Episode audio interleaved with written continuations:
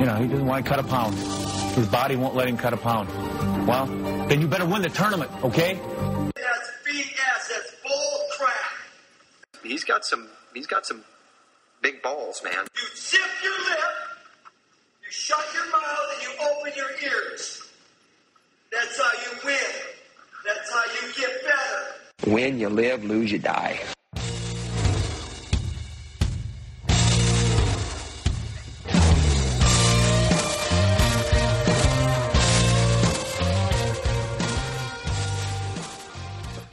Michael Reardon, how are you? Nice to have you back on the podcast. How are you doing today? Oh, it's a great day for for me. It's a great day for wrestling fans everywhere.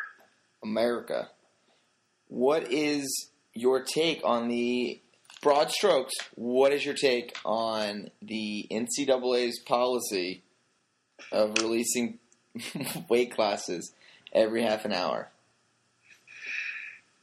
Uh, think I think it's nice that they're doing something to build excitement and suspense. I think that's that's a smart move. Is that broad? You said broad. I mean, I said broad, but you could narrow in on I do or do not like it. Uh, I'm I'm ambivalent.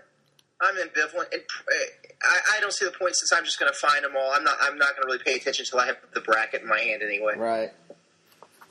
It's just it's not about us. It's about these kids, and I, I don't think it's the media event that they think it is. I mean, you have all the coaches looking at it. Whatever. I'm not going to belabor the point. I freaked out about it last year on Twitter, and it didn't get me anywhere. Got me like four followers and like the utter disdain of the uh, NCAA. So I'm going to shut what my were the mouth. grounds of your your your your, your anger towards it? Your, Well, anytime you wrestle, like so, I- I came through during the time when there was the conference uh, historical data, and everything was on the historical data, and you would sit there and wait after the ACC tournament. In my circumstances, you would wait to find out if you. I didn't win at my junior. I lost. I got third, but I was like I don't know, thirty four and four or something. But I had to wait for the conference coaches to have their political meeting. So in those two hours, I mean, it's a sickening feeling. Like you're just sick to your stomach. You're wondering like the rest of your life. And at this point, I didn't have a medical red shirt. I, I could have easily tossed myself off of the top of Carmichael Arena. Like I was distraught. And I like waited two hours. I can only imagine, and I understand having to wait a couple days, but then to drag it out for an extra five hours so that you can pick up a couple hundred thousand page views, not even a hundred, couple hundred thousand, couple ten thousand page views, just seems sort of like minutia to me. And I talked to Jeff Janacki from the NCAA and Lori Cannon a month ago, and they they're like, "Nah, we're going to change the format this year." We know we had a lot of blowback, and of course they didn't.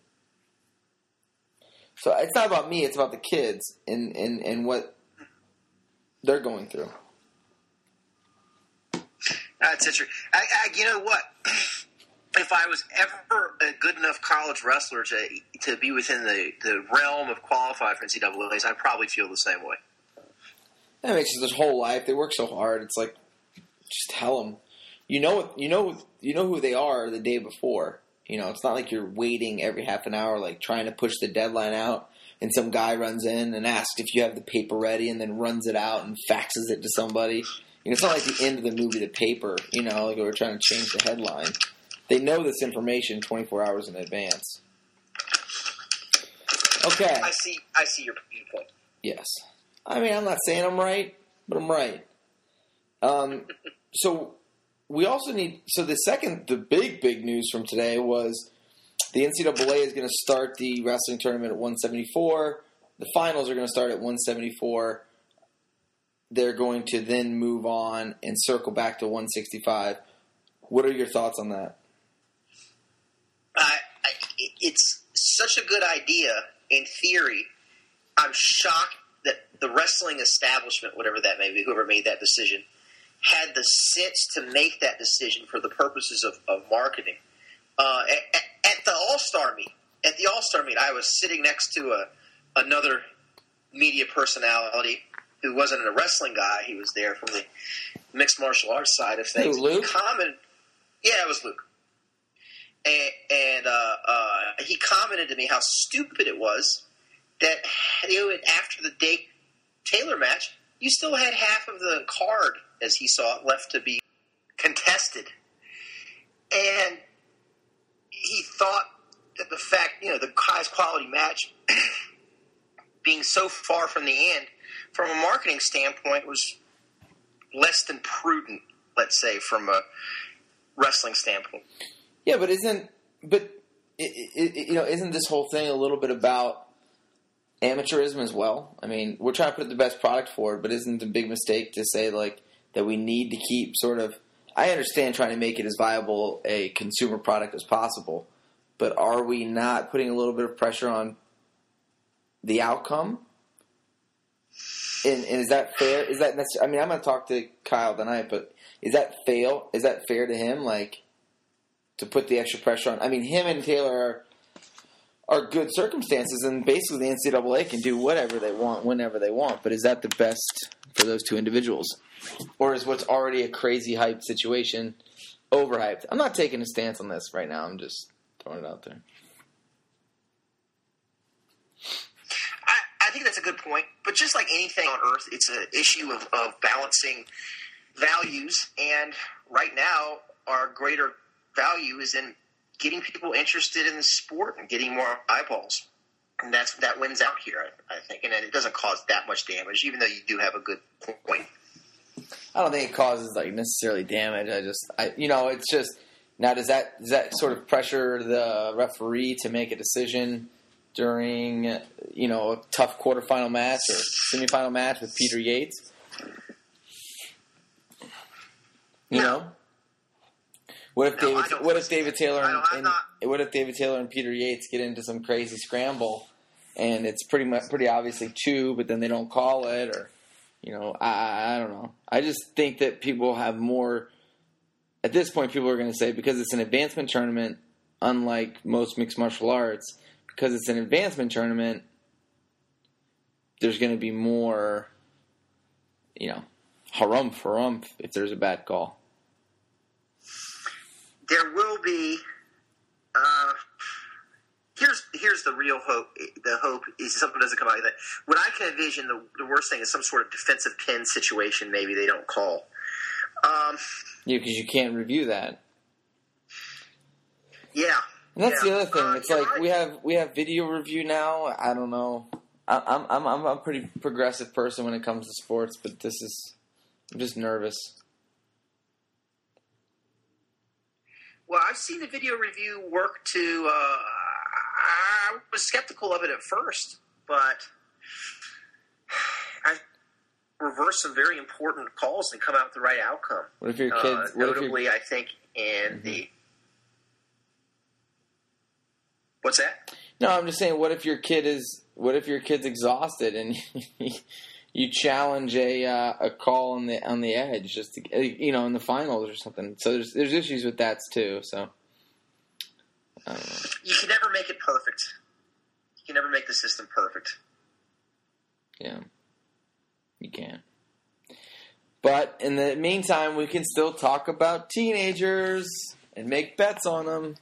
And that's all we care about. So, if you look at 125, what is the first thing that jumps out at you? Uh, first thing that jumps out at me is the mouth-watering possibility of a match we haven't seen before, of a matchup between Jarrod Garnett and Nico Megaludis in the quarterfinals on the top half of the bracket, the fourth and fifth seed, respectively. Yeah. Yeah, that could be huge. Uh, you know, Dragonet has the. I think he has the speed. Obviously, I'm not saying that just because he's black. I'm saying he's fast because he's fast. But he's also creative. I saw him in the ACC finals make that scramble attempt with Chrysler. Chrysler had a little bit of difficulty sort of understanding that Garnett is extremely talented when it comes to scrambling. Megaludis, I think, is going to be challenged in a way he hasn't been really challenged before with that style. Well, here's the here's why Garnett matches up well with Megaludis is because to beat Nico, you gotta attack him. You can't sit around and wait. That's that's how he beat up on Snyder so bad. Um, and Garnett's a guy who who attacks. He's he's a, he's an offensive wrestler, and he's like you said, creative in a scramble situation. Also, point out he hit that he won Midlands from a scramble against Delgado, hit a nice little wizard tilt, shin wizard tilt there in the overtime finals. Right. I mean, essentially, you're right. I mean, because there's no way to think of this and not be excited because you have an opportunity to see what would essentially be a mild upset, but an upset nonetheless of Nico.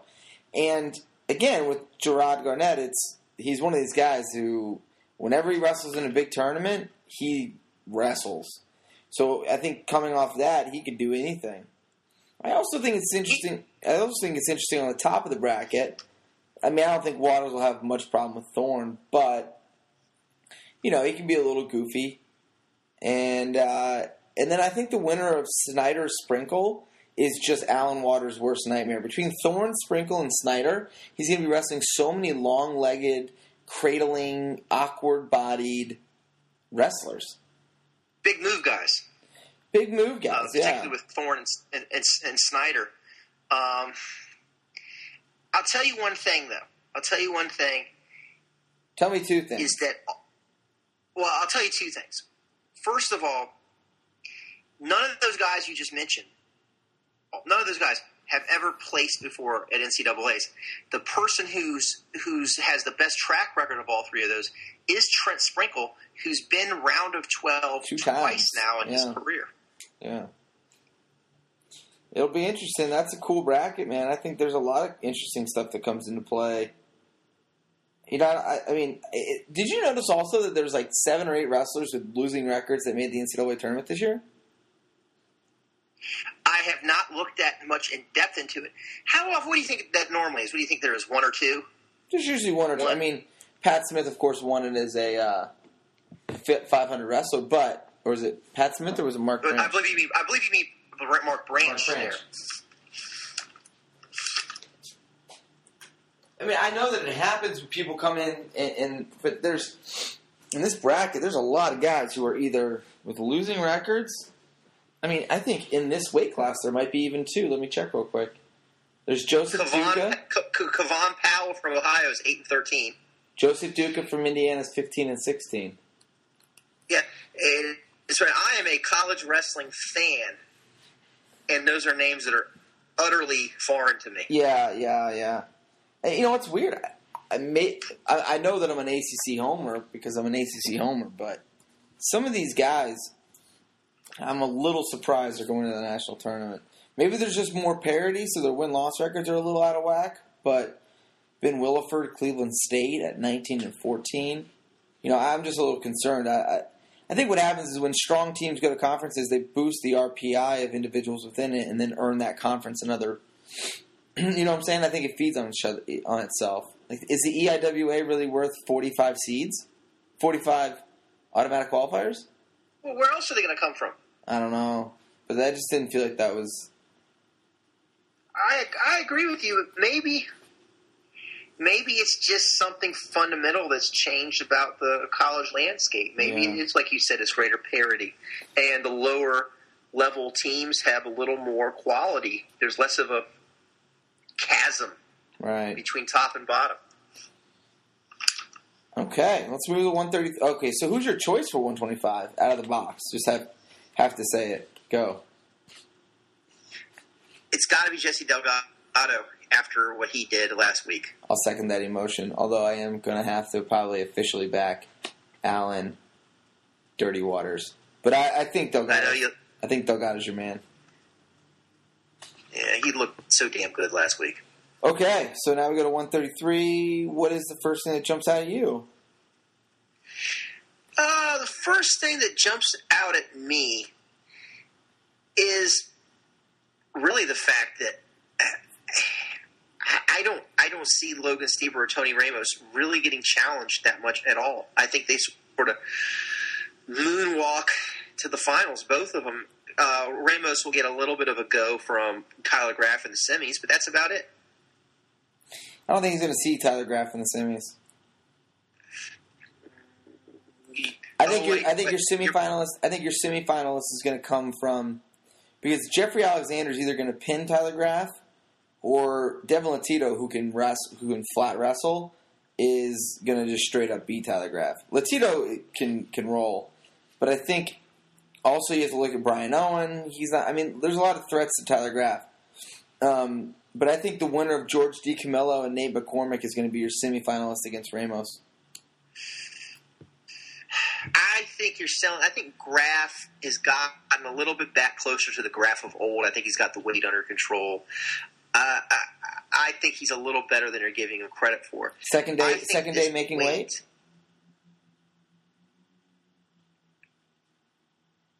Um, yes.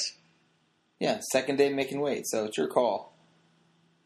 If you Uh, think if you think that's, I don't know. I, yeah, I, I think he's. I think he's going to be fine. do you think I think he gets third. Uh, yeah. do you think Scotty Sintes makes Ramos struggle at all? No, I don't. I think Scotty Sintes, I think, had the tournament of his life two years ago when he went to the consolation finals. Uh, I don't think he's the same wrestler he was before. Okay. I don't think. I don't think. I think. I think he's been trade. He's traded largely on that performance from two years ago, and I really haven't been very impressed with him this year. Who's your Who's your choice to win it? I mean, it's got to. I mean, it's got to be very uninteresting for me to say. Yeah, I know. This is Logan's Logan. Unfortunately for guys like Logan um, Stieber, it's like when they win and they're just kind of like casually dominant, people just kind of lose interest in their weight class. Yeah, you know what I thought before Big Tens. I thought because this is going to be in Iowa, and you're going to have an Iowa guys love Ramos. He- He's a paradigmatic Iowa. I'm going to raw. I'm, I'm Iowa, and uh, uh, I thought maybe he'd be one of those situations where he pushes Steve or pushes Steve or pushes Steve, and this the crowd will give him over the hump and he'll break him. Um, after Big Tens and seeing how much respect Ramos gave Steve, and justifiably so, um, I don't think it's going to go any other way. I don't think he's going to get the Iowa crowd into it enough. Uh, yeah, I don't think. I mean, I just think he's sort of not as good. But I also wonder. Yeah. yeah. It'll be an interesting. What about uh, forty-one? You look at the bracket. What do you think?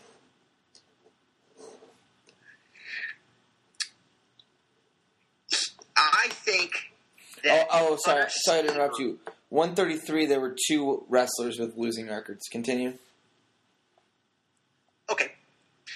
Uh, uh, I think Hunter Stieber got a got re- a real gift at 141, getting the first seed. I mean, not that he doesn't deserve it, but I think he'd be a lot. He's a lot better off with Port on his side than Mangrum. Even though he beat Mangrum earlier this year, and he looked good doing it, Mangrum beat him twice last year, including for fifth and sixth, and and Mangrum's a better wrestler than he was at the beginning of the year. I think Maple handles Mangrum, and Hunter's in a better position than he would have been had he been the second seed. What about your boy Ugi coming from the sixth seed? You don't think he's going to challenge Mangrum? Well, here's a problem. Nevinger? I worry about I worry about Ugi. You know, and I, I'm so I'm so emotionally wrapped up in that in that issue that it just I'm scared to think about it. I'm scared about it. Um, he looks like he's going to draw Nevinger, who he's lost to already, and I'm worried that the stuff that makes him unique, the stuff that people aren't used to seeing, that he brings with him from his foreign background, is starting to become old hat. People have scouted it. People are looking for it, and that it's going to give diminishing returns in terms of effectiveness. Mean, he's not, like on a massive. unlike- He's not like on a massive losing streak or anything. He's also twenty-two. No, no, but he, he kept losing to Evan Henderson. He he dropped that match against Nevinger, and his the scores against tough guys, his wins against tough guys have become matches have gotten a lot closer. He didn't win the Southern Conference in the finals by that much, and that that's what worries me. He's not blowing guys out. He's he's just kind of getting by against some decent but not great competition. It just worries. I'm always going to be worried about. This is the I think the first time probably the Citadel's ever had a guy seeded to to place. Right. Um, and that scares the crap out of me. It scares me. Now we have. Ex- I'm okay with us being on the outside looking in and trying to sneak one guy and like we did with Dan Thompson a few years ago. He didn't sneak guy- him. He beat Poeta. He, he beat Poeta. He beat Letters. Well, Letters was He hurt. beat- That's the sneak part. Yeah, he beat the shell. The shell of Letters. He beat Patrick Pitch Pish from Arizona State by a lot, and he beat Ludke in the sixth, the seventh, eighth match. I know a lot about that one. No, Ah. he, he finished sixth or fifth. Finished finished, finished seventh, Foley. Did he? Finished seventh. I'll put I'll put five trillion dollars on the fact that he finished seventh. I believe you. Did he only wrestle the once? Did he only All American the once? Yeah, yeah, yeah. He only he only he only placed once. It was kind of a shock.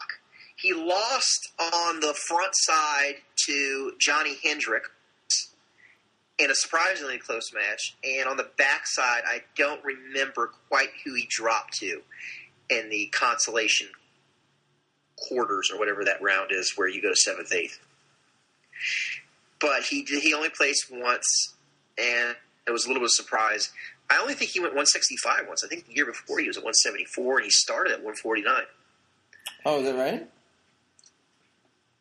Yeah, he moved around a lot. Moved, uh, bumped around a lot. He's a Michigan kid. He's from Michigan. All right.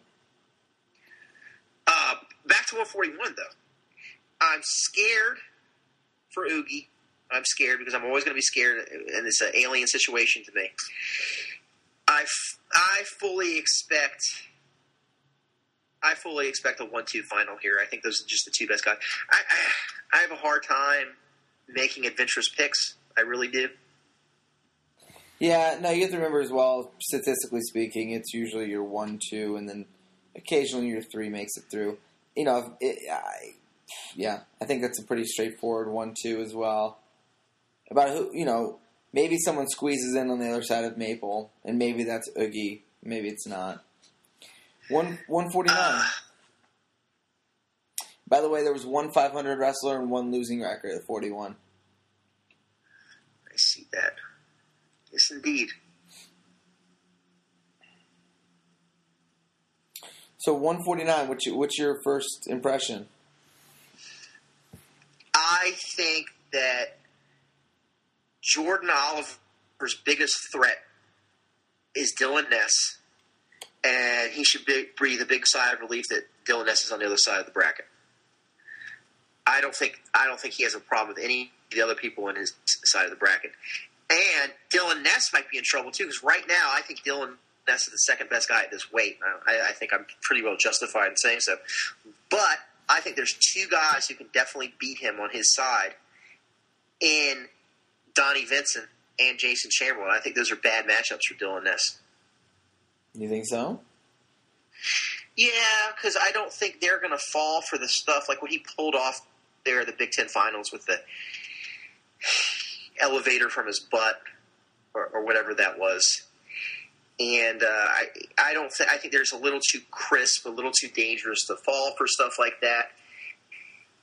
And uh, uh, they'll take advantage of it when Dylan Ness puts himself into danger. Jason Chamberlain's the kind of guy who's just rock solid and doesn't make mistakes and there's not going to be anything for Dylan Ness to capitalize on. Not to say Dylan Ness can't win, but I think he's seated for a guy as good as he is. He's got some really a lot of tough matches to go through to get to the finals. What is your? Uh, I'm surprised you didn't notice the pigtail match. Uh, Paddock and Vincent. If you really, I was just looking. It doesn't. I noticed it, but it doesn't strike me as that crazy because I was just looking at Vincent's record, and uh, Donald Vincent's really put it on kids this year a lot of the time. I don't think it's going to be much of an issue. He's not going to have that much trouble with Paddock. Uh, should Paddock be seated? That's a good question. No, I'm not saying it should. don't I, didn't say it should be seated. Um, I mean, he they they subbed him in for an All no, American. that- yeah. I don't. I, I don't remember what got. What he at, at Big Ten, so he gets sixth. Um, I just think Donnie Vincent's really got the worst possible draw. I mean, he's obviously a stud. He won the, uh, you know, last year he obviously won the Ironman award, finishing um, third at 49 after losing his first match. He won the seven straight matches. But, you know, Vincent's right now facing Ian Paddock, who they're very familiar with each other from back in New York. And then he wrestles Shane Welch, who he only beat 7 to 5 this year. Was a close match. and that's right. Shane Welsh has has been ranked in the what the twelve. Sure. I mean, I, just, 18 that, I think that's at points this probably that's probably the worst draw. It's definitely the worst draw at the weight, and I'm gonna think probably in the tournament for an individual. You know, we know he sl- he starts slow. He's got somebody he's familiar with who knows all this stuff. They have some background. Paddock's a four time champion, you know, and then he has to go. If he wins that, he still has Shane Welsh. You know, it's kind of a tough situation. And then those guys are obviously going to meet the winner of Alton and Ness in the quarters, but I'm assuming that'll be Ness. And then I think Ness pretty much. I think Ness will be in the finals. Uh, After what I I saw. I just don't see how he, One thing I- he's not. I, I want to bring your attention to uh, a Alexandria, Virginia wrestler in the bracket there, Raymond Bo- Borja. from Navy. Yeah. Uh, he is a, a Hayfield High School alum, and I just want to give him a little recognition as a kid local to me that I followed for a long time. It's good to see him in the NCAA tournament. The kid's really paid his dues. Whatever. Screw those Virginia kids. Can't support them all. You know, got to keep it. I got to keep it thin. Just got to focus on Stafford County. I see. Well, I mean, I'm an Alexandria guy. He's an Alexandria guy. So, what do you think about? What do you think about fifty-seven? Oh, here's what I think. Here's what I was really looking at. Dylan Alton, who's is, has backed his way in to a dream situation. He couldn't have asked for a better path to the finals, in my opinion, based on his record this year, based on everything. It's a it is an absolute dream for him. For Dylan Alton? Yes, and let me explain why. Please. I think I I think Jake O'Hara's tough to, for a non-seed. I'll give him that. But D- Dylan can beat him definitely. I mean, uh, he beats he beats Tasser, I think. Beats Hick. Um, and then he gets Welch, who he's beaten twice. He, he beat him at the All Star meeting. He beat him for third, fourth last year. If he's mm-hmm. going to get any of the top of the top four seeds he matches up against, he, he gets two in his side of the bracket. Because then he lost. He lost to James Fleming from Clarion, who's the fifth seed earlier this year, but he can have James Green knock off James Fleming, go into the semis, and in the semis, Dylan's beaten James Green in the past. He beats James Green and goes in the finals. You're. Uh, Are you following me? I, no, I, I see what you're saying. You're obviously a huge Penn State apologist. That's I just I just wrote a whole thing about how Iowa might win the national title in my my, my column for Internet, and people were talking about the love affair uh, uh, with Iowa. No, I Don't. staunch. Don't challenge the reader. They they uh they've made us huge Penn State apologists, and then they've also made us after your article. They now think we have a strong Bobby Telford bias, which is just really strange. Yes. Uh, I, I, gotta tell you, I, I do have a bit of a soft spot for old Bobby. Why? Because he's from Delaware. Is this like a regional thing? He's, he, I don't know. I, I was always a, a, a, big Kevin McHale fan growing up. Big Irish pasty guy, and, and maybe Telford's sort of like the Kevin McHale of wrestling. I, I don't. I'm quoting you. Uh, I'm quoting you on that. Forget about it. I'm quoting you. What do you think about Scotty Winston sliding in there? He's out. You know, he can. First of all, Scotty Winston can lose to anybody, but he can also. Let's assume he beats the Wyoming kid, which you can't do, but let's do that. He meets up with Jason Welch. Oh yeah, and there it is. The in in their final tournament, the showdown between the two guys who were once the great argument of who was the best 160 pounder in high school. Right. Uh, I mean, I think that's pretty much been Scotty settled at this point, but this, it's pretty much been settled. But it is kind of interesting that in their senior years they're facing each other in the second round. It's sort of a tale of two wrestlers, isn't it? It it's, is. It's At this point in the career, the number they've one gone seed, really and- different directions, and right? The number one seed, the guy who just gets slotted in, and assuming Yeah. Jason Welch makes it Yeah. past Yeah, they Nestor Taffer. uh, yeah. Here's the thing about Jason Welch is that sometimes he, you know, keeps it clo- can keep it close with anybody. If you keep it close with anybody, it can come back and bite you. Have you seen? I don't see a problem. I, Have you seen? Has Napoli wrestled St. John or no? has has who? Has Napoli wrestled St. John? Um, I don't think so. I haven't looked at that, but I'm trying to think of when it would have. Yes, he did, and he lost to him. Oh, okay. He did, and he lost to him. It was it was earlier this year. and you know, everybody in his I- like everybody in his first and second round bracket is actually pretty tough. That Taylor Walsh kid from Jersey's legit. Zilverberg's legit. Ivanov's legit. You know, Derringer. I mean, he just has such a freaking tough road the whole way.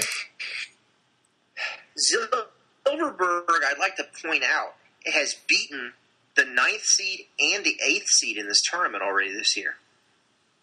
He beat he beat Dylan Alton. He he beat Jesse Dong. Well, yeah, J- Dong's the seven seed. Seven seed. Oh, pardon me. Well, that's even that's even you know more striking. Uh, Silverberg, for a guy who really hasn't been for a guy who's really I don't think ranked in the top twenty all year, is as about tough a customer as you're going to come across. Sure. Who's your Who's your pick to win it? Derek St. John. I got J. I got J Dobbs, Grapes Vines, Jason Welch, doubles Grapes Vines. Um, I think I think Derek St. John's still the best wrestler in this weight, and he's got an Iowa crowd to back him up. Should we have done the brackets like uh, the NCAA is doing the tournament and started at seventy four and then ended at sixty five? Uh, hindsight's twenty twenty, and you're probably right. We really screwed up an opportunity. Yeah. So yeah. let's just talk about sixty five. Are there any bumps in the road? Um, no, there aren't. There really aren't. I, I, I will say this: that David Taylor sees a lot of very familiar opponents on his way on his way in, but I don't think they're guys who can beat them, But familiar guys are always, you know, kind of dangerous. That ups the risk factor. I mean, Poles Other th- or Nick Moore in the quarters. I mean, those are good guys. They could. Uh, yeah, I just don't see it happening. Pete Yates, like, I'm really critical of his wrestling style right now. It really drove me insane at conference. Him and him and Borley and a couple other guys at Virginia Tech just wrestle on their knees. Drives me up the wall. They don't wrestle on their knees like shooting. They just sit on their knees and try to hand fight from their knees. I don't know. you, you think it's a, a, a shut down technique, a stalling It technique, is. It's yeah. It's just like tie up. Uh, I don't want you to shoot. I don't want to have to come into you at all. I don't want to have to pressure in. So I kind of sit on my haunches and just wrestle from my knees real quick. And if you run at me, then I have a shot. And if you back away, then I'll stand up. So it's just like as soon It's as I feel negative. it's no. I mean, it, I think Yeah. it, it'll. I think it'll get them dinged at nationals. Should Uh, I will ask you this question: yeah. How? And I've I've to people get different reactions to this. How the hell did Pete Yates ever make 149 as a collegiate wrestler? I don't know. I, I don't think. I, have no idea how he makes 165. He's enormous at 165. He's so big. How did he make 149? How is that possible? I know it was years ago. Dude, he he's for- he's so big. I don't even know what to, to say about it except to keep saying to you, he is so big. He's so big. Yeah, for God's sakes. Yeah, he's he, he's a huge 165 pounder. I, I can't I can't. He had to drain his blood to make 149. That just boggles my mind. He he he, he would be very successful 174. I, he could be yeah he's incredible um he's really big i just yeah again like i worry about his style you know he has like a one takedown style he has that he has that mind game over Sulzer, but at the same time I just don't think he's that he just doesn't impress me. He doesn't do a lot of stuff that's He super really- impressive. He relies a lot on the short leg ride where he gets that bent leg Turk. They all do. And uh, if he doesn't get it, though, he you know that's that's most of his offense right there, most of his point scoring. And he has on his way to the semis, he has his old nemesis, Bubby Graham from Oklahoma, who we know can beat him. He can beat Bubby as well. That's a tough match. Of course, it's NCAA's. You're going to get tough matches in the quarterfinals. But he also uh, Yates also had this. I mean, really, just really, just an enormous stall hold. He is using those go-go gadget arms, and he was wrapping the chest and locking.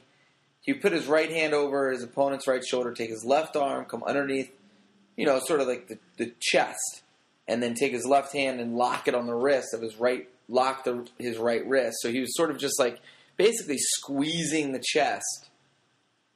It was like um, it was like almost like a locked hands. It really kind of should have been, um, and yet he didn't really do anything with it. And the referee never called it. It it, it was sort of a slow. It was it wasn't the best tournament I've ever seen called by referees. And, and again, like it wasn't even the fact that I thought Sulzer would beat him. Sulzer was uh, battling the flu. They might they were thinking about pulling him out of the tournament, but it wasn't about being a homer. It was just I was really frustrated with how he just was so big, so strong, so athletic, so much stalling. So there, I've said my piece. Uh, upset alert! I like Mike Moreno of Iowa State to make a little run into the semis where he faces David Taylor. Kevin Jackson got a And- contract extension today. Did he really? I was not aware of that one. I was not aware. I was not aware that one's real. People, people were talking like he was uh, dead in the water. yeah, it's a little shocking. Well, good for The the good, back good for the- him. I, I don't. Well, the back channels are that they reached out to Mark Perry, and Mark Perry wasn't interested. So Really? That's- you think Perry? You think Perry's going to stick it out there in Illinois and, and, and wait for that to open up? I mean, he only got a contract extension for two more years. Maybe, that's maybe- fair. maybe- that's what he deserves. Maybe Perry said, "Look, I'm gonna wait it out two more years with the guys I have here. I've already left. You know, I already made him transfer once. Maybe he's trying to be a good guy about it. I don't know. Quote unquote good guy.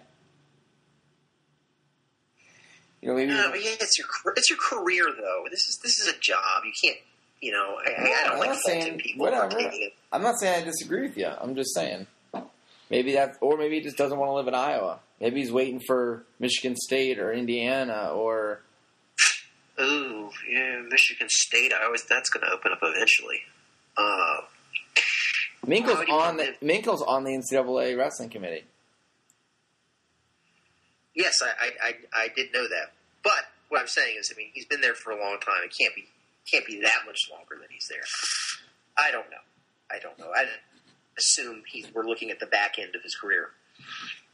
He's got 20, 20 more good years in him. Oh boy. Uh, I I don't I don't I don't I don't want to dog on people. Um, Oh, you're such a sweetheart. I will. I, I, I will. I will say this about 165. Uh, it, it, correct me if I'm wrong here. If I'm a, if I'm out of line, I think Dake beats Taylor. Okay, I think he beats Taylor. But of the two, of Dake and Taylor, I think Dake is more capable of getting upset than Taylor. Does that make any sense? No, it makes complete sense.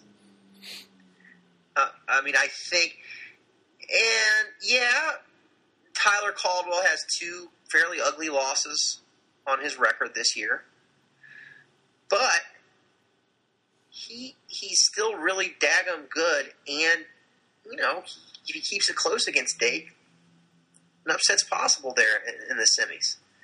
Man, that would be something, wouldn't it? Yeah, I mean, I don't see it possible. You know, Stephen Monk. Stephen Monk, by the way, who's quite good. I've always been very impressed with him. Very funky. Um, he's he's not going to beat Dake. I saw I saw their match earlier this year. Dake really, really was just superior. But I think Cal- Caldwell has a chip in a chair, as they say. He he could he could maybe pull it off. Yeah, I mean, you know, Kyle Dake's not somebody who does one set of moves that you have to sort of just scout out. He does a lot of things really well, but he's just super aggressive, and that's his key is his aggression and his match his mat senses, and it's just the guy does not want to lose, does not want to lose, He's a frothing at the mouth kind of competitor. right? He just he, he just embraces it, man. He just loves to go out there and bang. Mm-hmm. He loves it. So moving on to 174 and take your first look and see if you see what I see. I don't think you will, but maybe you would do. Uh, First of all, here's what I- 174 is just a hot mess. It, well, uh, 74 is a, a fishbowl weight class. You just they should have just put him in a fishbowl and draw draw it out like that. Uh, here's what I see is, is the is the insanity that Matt Brown has to wrestle Todd Porter in the first round. That is a bastard of a draw right there for him. Just awful. That's what I see. I don't. I don't know. I see two what, what things. see? I mean, 174 is one of those things where you don't know who the best is, so you can make an argument that everybody has good or bad draws. I think Matt Brown getting Todd Porter. Todd Porter beat Perry, but you know who knows what happened in that circum that circumstance. I don't think Porter's the kind of wrestler that threatens Matt Brown. I think if you look at Logan Storley, he's got Bryce Hammond who can straight wrestle.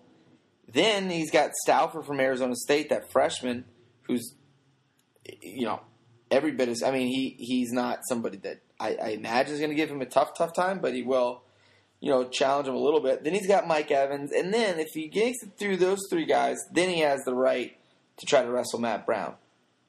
I just see Logan Storley in a really bad bad spot. And it maybe he he's- really he really screwed himself last week. I think he's. I I feel like he has to almost be hurt. My my uh, my guy that I see running through the tournament is Asper, and I think in a, I think from his position, I, I think he wins it. Well, it's good you get uh, Robin Ficker on national television again.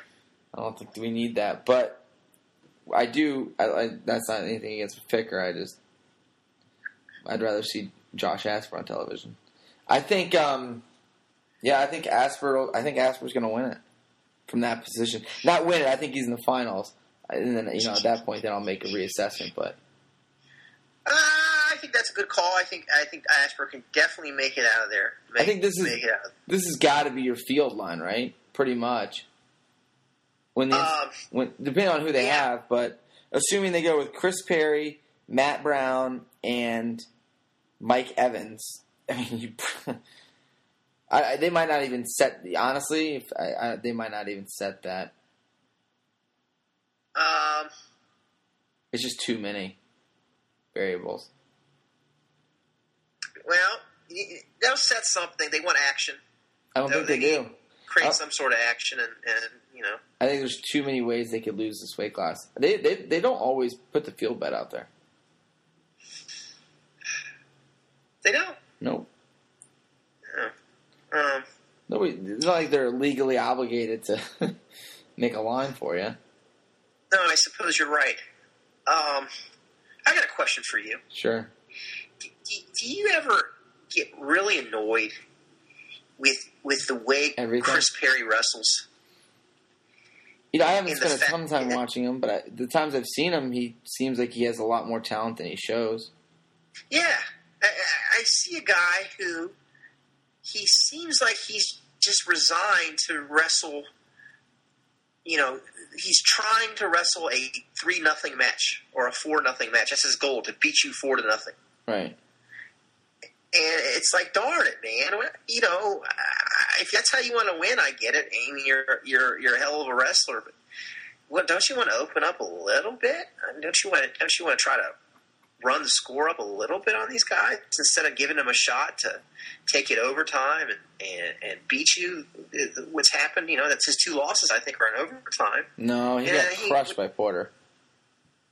Well, I thought that all Porter's points were scored in overtime. I don't think so. Uh, I think he got majored. Yeah, you're right. Okay, maybe maybe maybe you're right. Did he Uh, get majored? But Oh, he did get, he did get a major. He did get major. I thought it was some weird set of circumstances though, and, and like rideouts. Um, that let's call Porter a, a one-off kind of thing, but but look, I just don't. He's so talented, and he he wins so much the way he does, and he's he's tough and he's nasty and and, and all that. I just wish he he take a few more shots. But you can say that with a lot of guys at this weight. This is a a tough weight, but you know they're really just a lot. of these guys are basically miniature heavyweights, man. There's not a lot of dynamic guys in this weight class. I agree. It's not like 174 from a couple years ago. You had a Muchastegi and you had a Ruth. It's not. It's not that kind of weight class.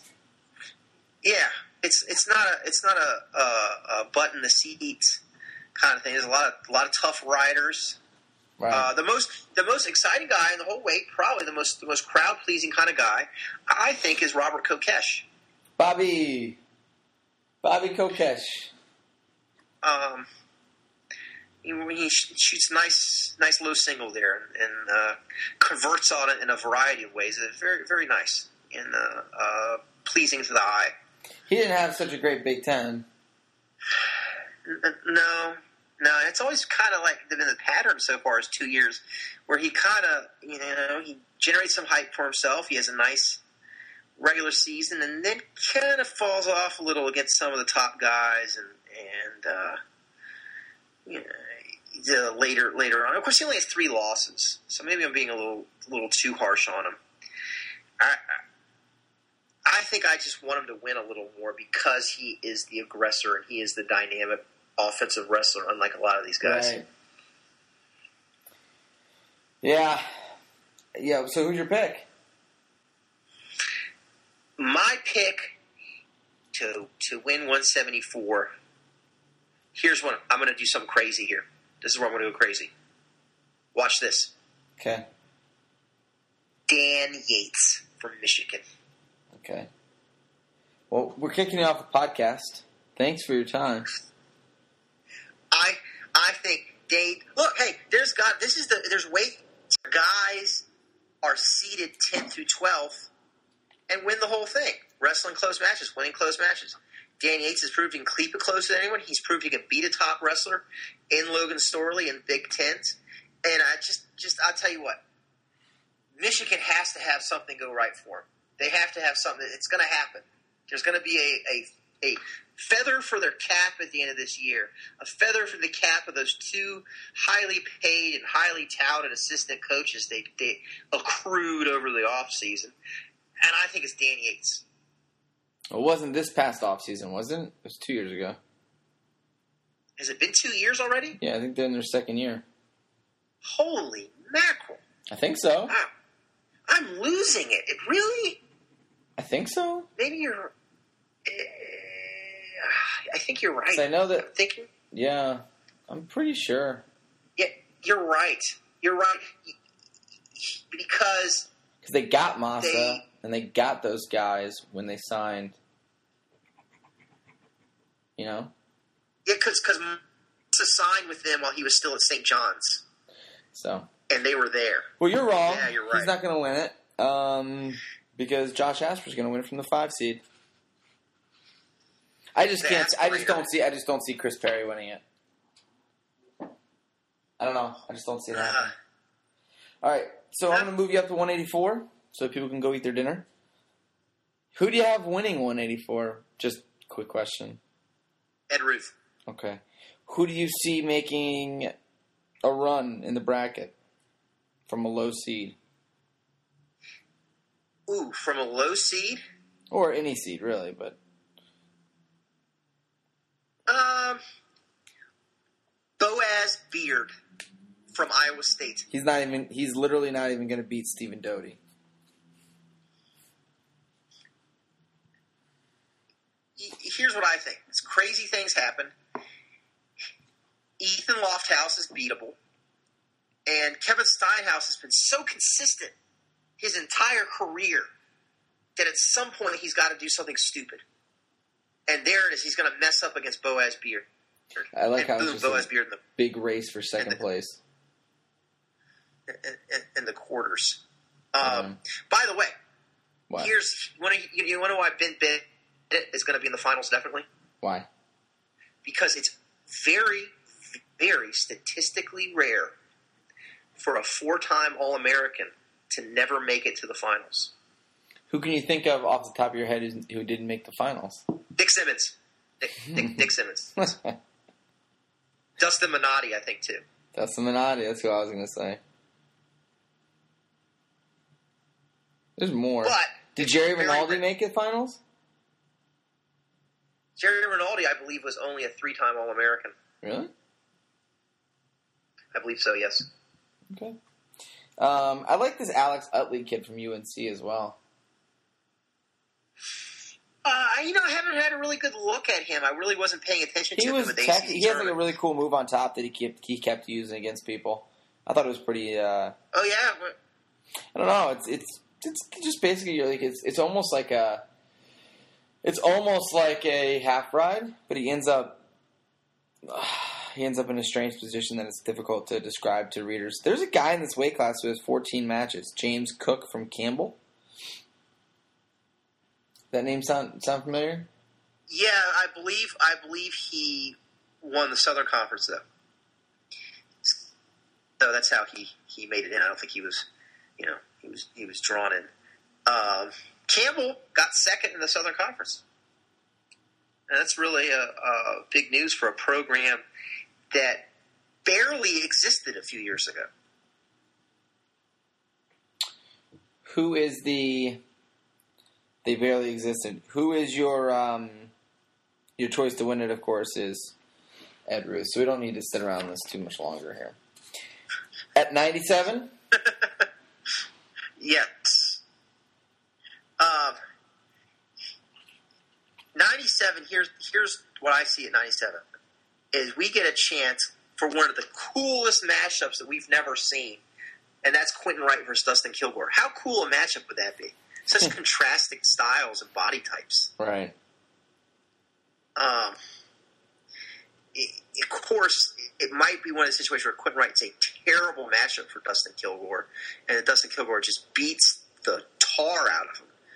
That's possible, Mm-hmm. but they're very. It's a very cool. I think on paper, in theory, in my head, it's a cool stylistic matchup that we could see in the finals.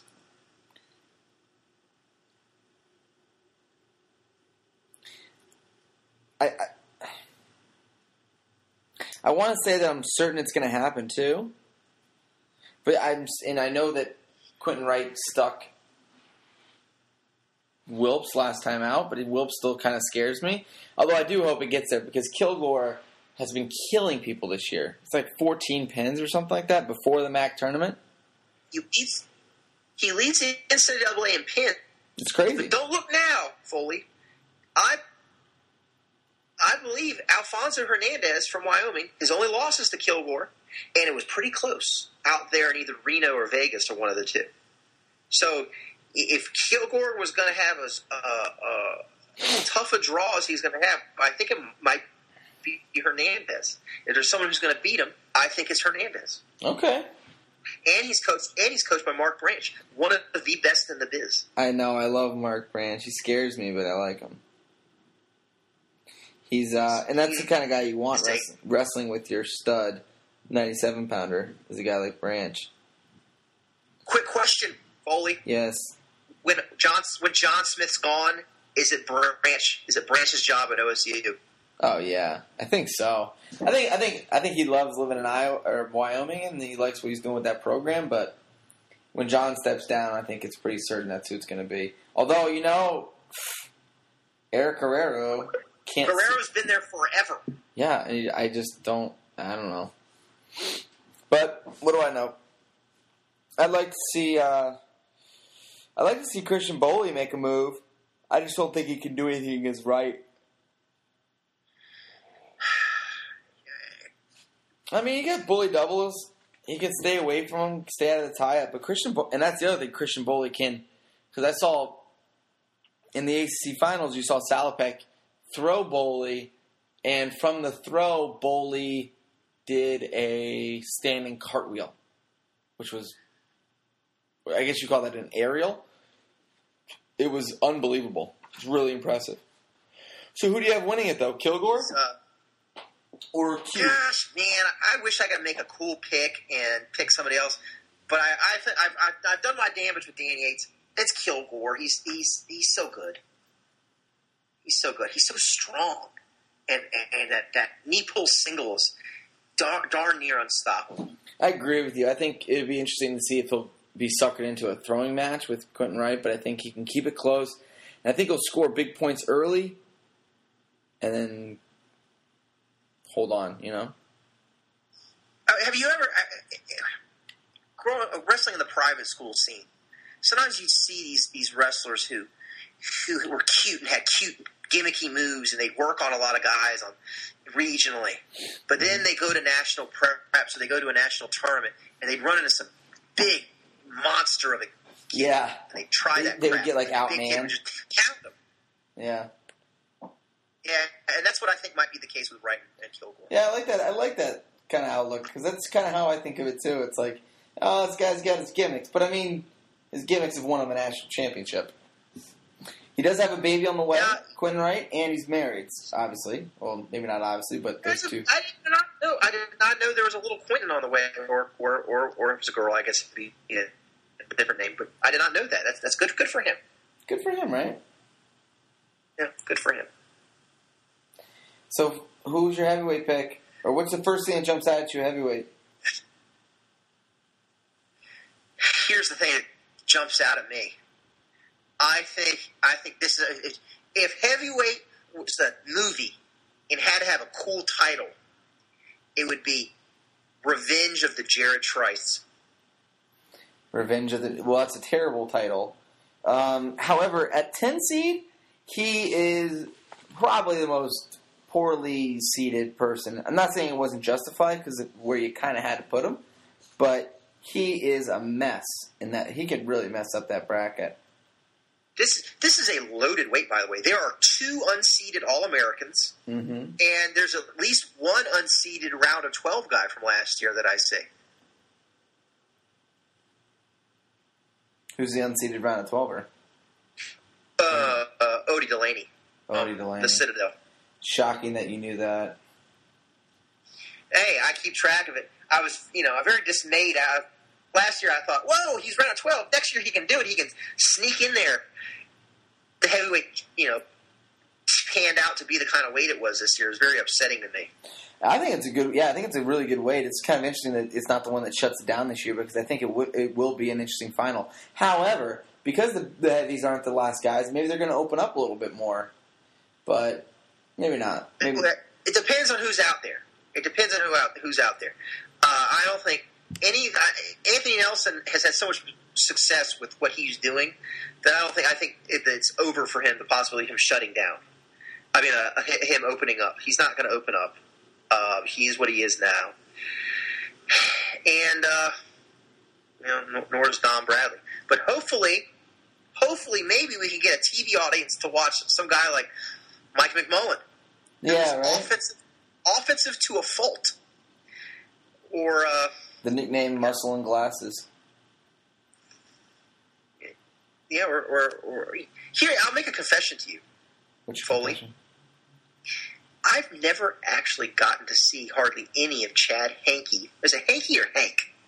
You know, that's a good question. I, th- I thought that to myself earlier. I say hanky, but uh, yeah, I mean, it's hard to see these guys wrestle sometimes. You know, even if you have access to online sites where you can watch them, it's not easy to always see their matches. I, I've only seen him wrestle a couple matches, and I hear great things about him. Always when I see him it's always just another typical heavyweight match where he doesn't. There's not much going on.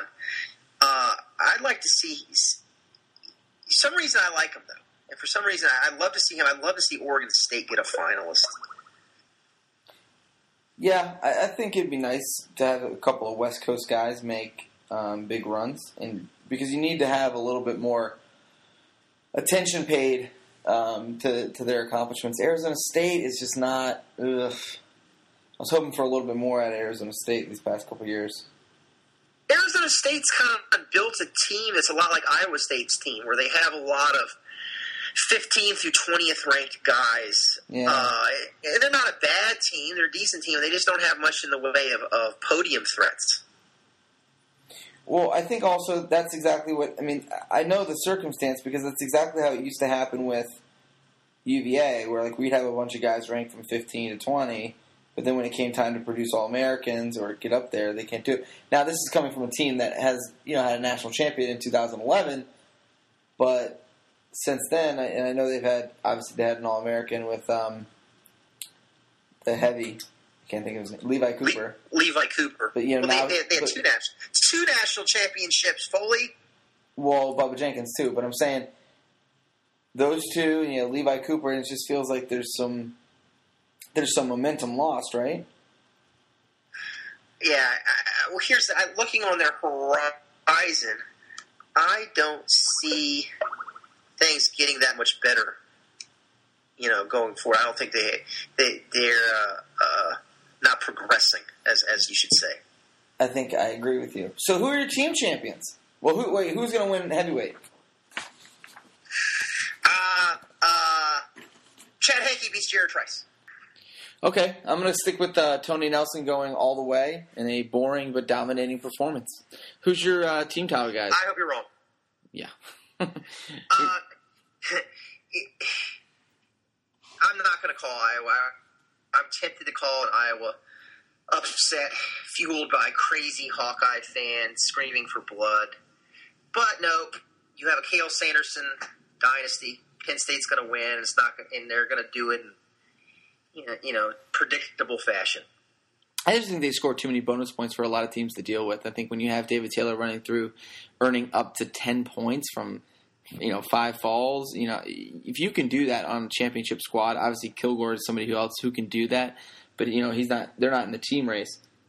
You just and you have that guy do it, and then you have Nico get a couple majors, and obviously Ed Ruth getting tech falls and pins. You just can't compete with that consistent amount of bonus points. And even without bonus points, they're looking. I mean, there are champion on Intermat without bonus points, and there's no team that's going to score more bonus points than them. Who's your top four? Not, not a chance. Not a chance. So who's your top four? Top four. Penn State. Iowa gets second. Minnesota gets third. And I'm going to. Some crazy. Missouri sneaks in for fourth place. Yeah, I think I pretty much agree. I was going to go Penn State, Minnesota, Iowa, and then I'm almost, I'm almost thinking that Illinois scoots in for fourth. So that's that. My choice is going to be Illinois or Illinois, Without Futrell, that's going to be a tough one. Illinois, if you will. No, it might be. I guess you're right. No, no, I, hmm? I, I've, I've never been to the. I've never been to the state of Illinois. You've so I don't been to the state. I'm sitting in the state of Illinois. You've never been here. No, I have not. Interesting. And are you going to be out at, uh, at Nationals? Oh, I'm great. I'm glad you asked. No, no, I'm not. Of course not. I, I, I'm going to be in the confines of my home here in Virginia. Aw. Sorry, buddy. Sorry, my my. I'm not a man of a lot of means, Foley. Sure. I know you're a one percenter. You and you and me are both one percenters. Yes, I'm a I'm an evil mustache twirling captain of industry. Slash teacher. What's with that? Yes. Um, as always, my man, it's been great talking to you. Well, thanks for having me on. Yeah, I mean, I think we're gonna have you on more in the future. We're gonna have a little segment with you every week, obviously because you're the man, and this is coming into your strongest area, which is international wrestling. Uh, I'm glad you regard that as my strongest area. I appreciate it. Well, maybe just it's stronger than most people's, and so I think of you being sort of one of the best at it. I'm, I'm good at pronouncing Russian names. Yeah, if I needed, if I need to know something about a foreign athlete, I would ask you. All right. Well, you, hey, man, that means a lot. Not that your, it's not to say your college game's not good, but I think your international game, compared to most people's, is way better than you know. It's not like your college game is that much better than everyone else's college game. You know, I see. I see. Well, there's a lot of fish in that pond. right? And But hey, you're the master of this international domain. I would keep it. we all need a niche. We do. We do. All right, man. Well, it was great talking to you. We'll we'll have you back on soon, and peace be with you. All right, man. Have a good night. All right. Bye bye. And you said nothing Well, I couldn't have said it better myself. Tonight the conversation takes the fall. Just love me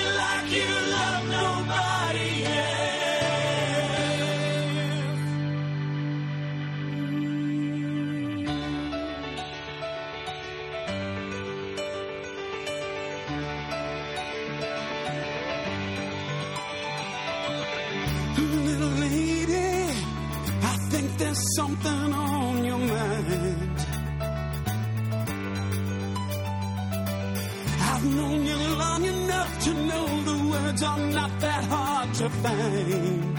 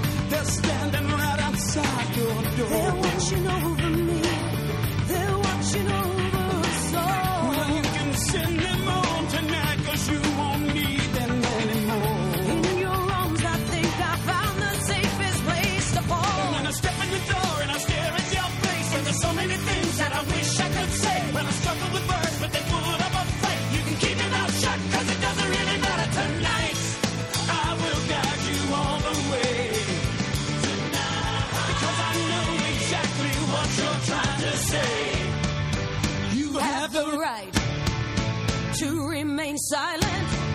I'll get the light. You get that smile and you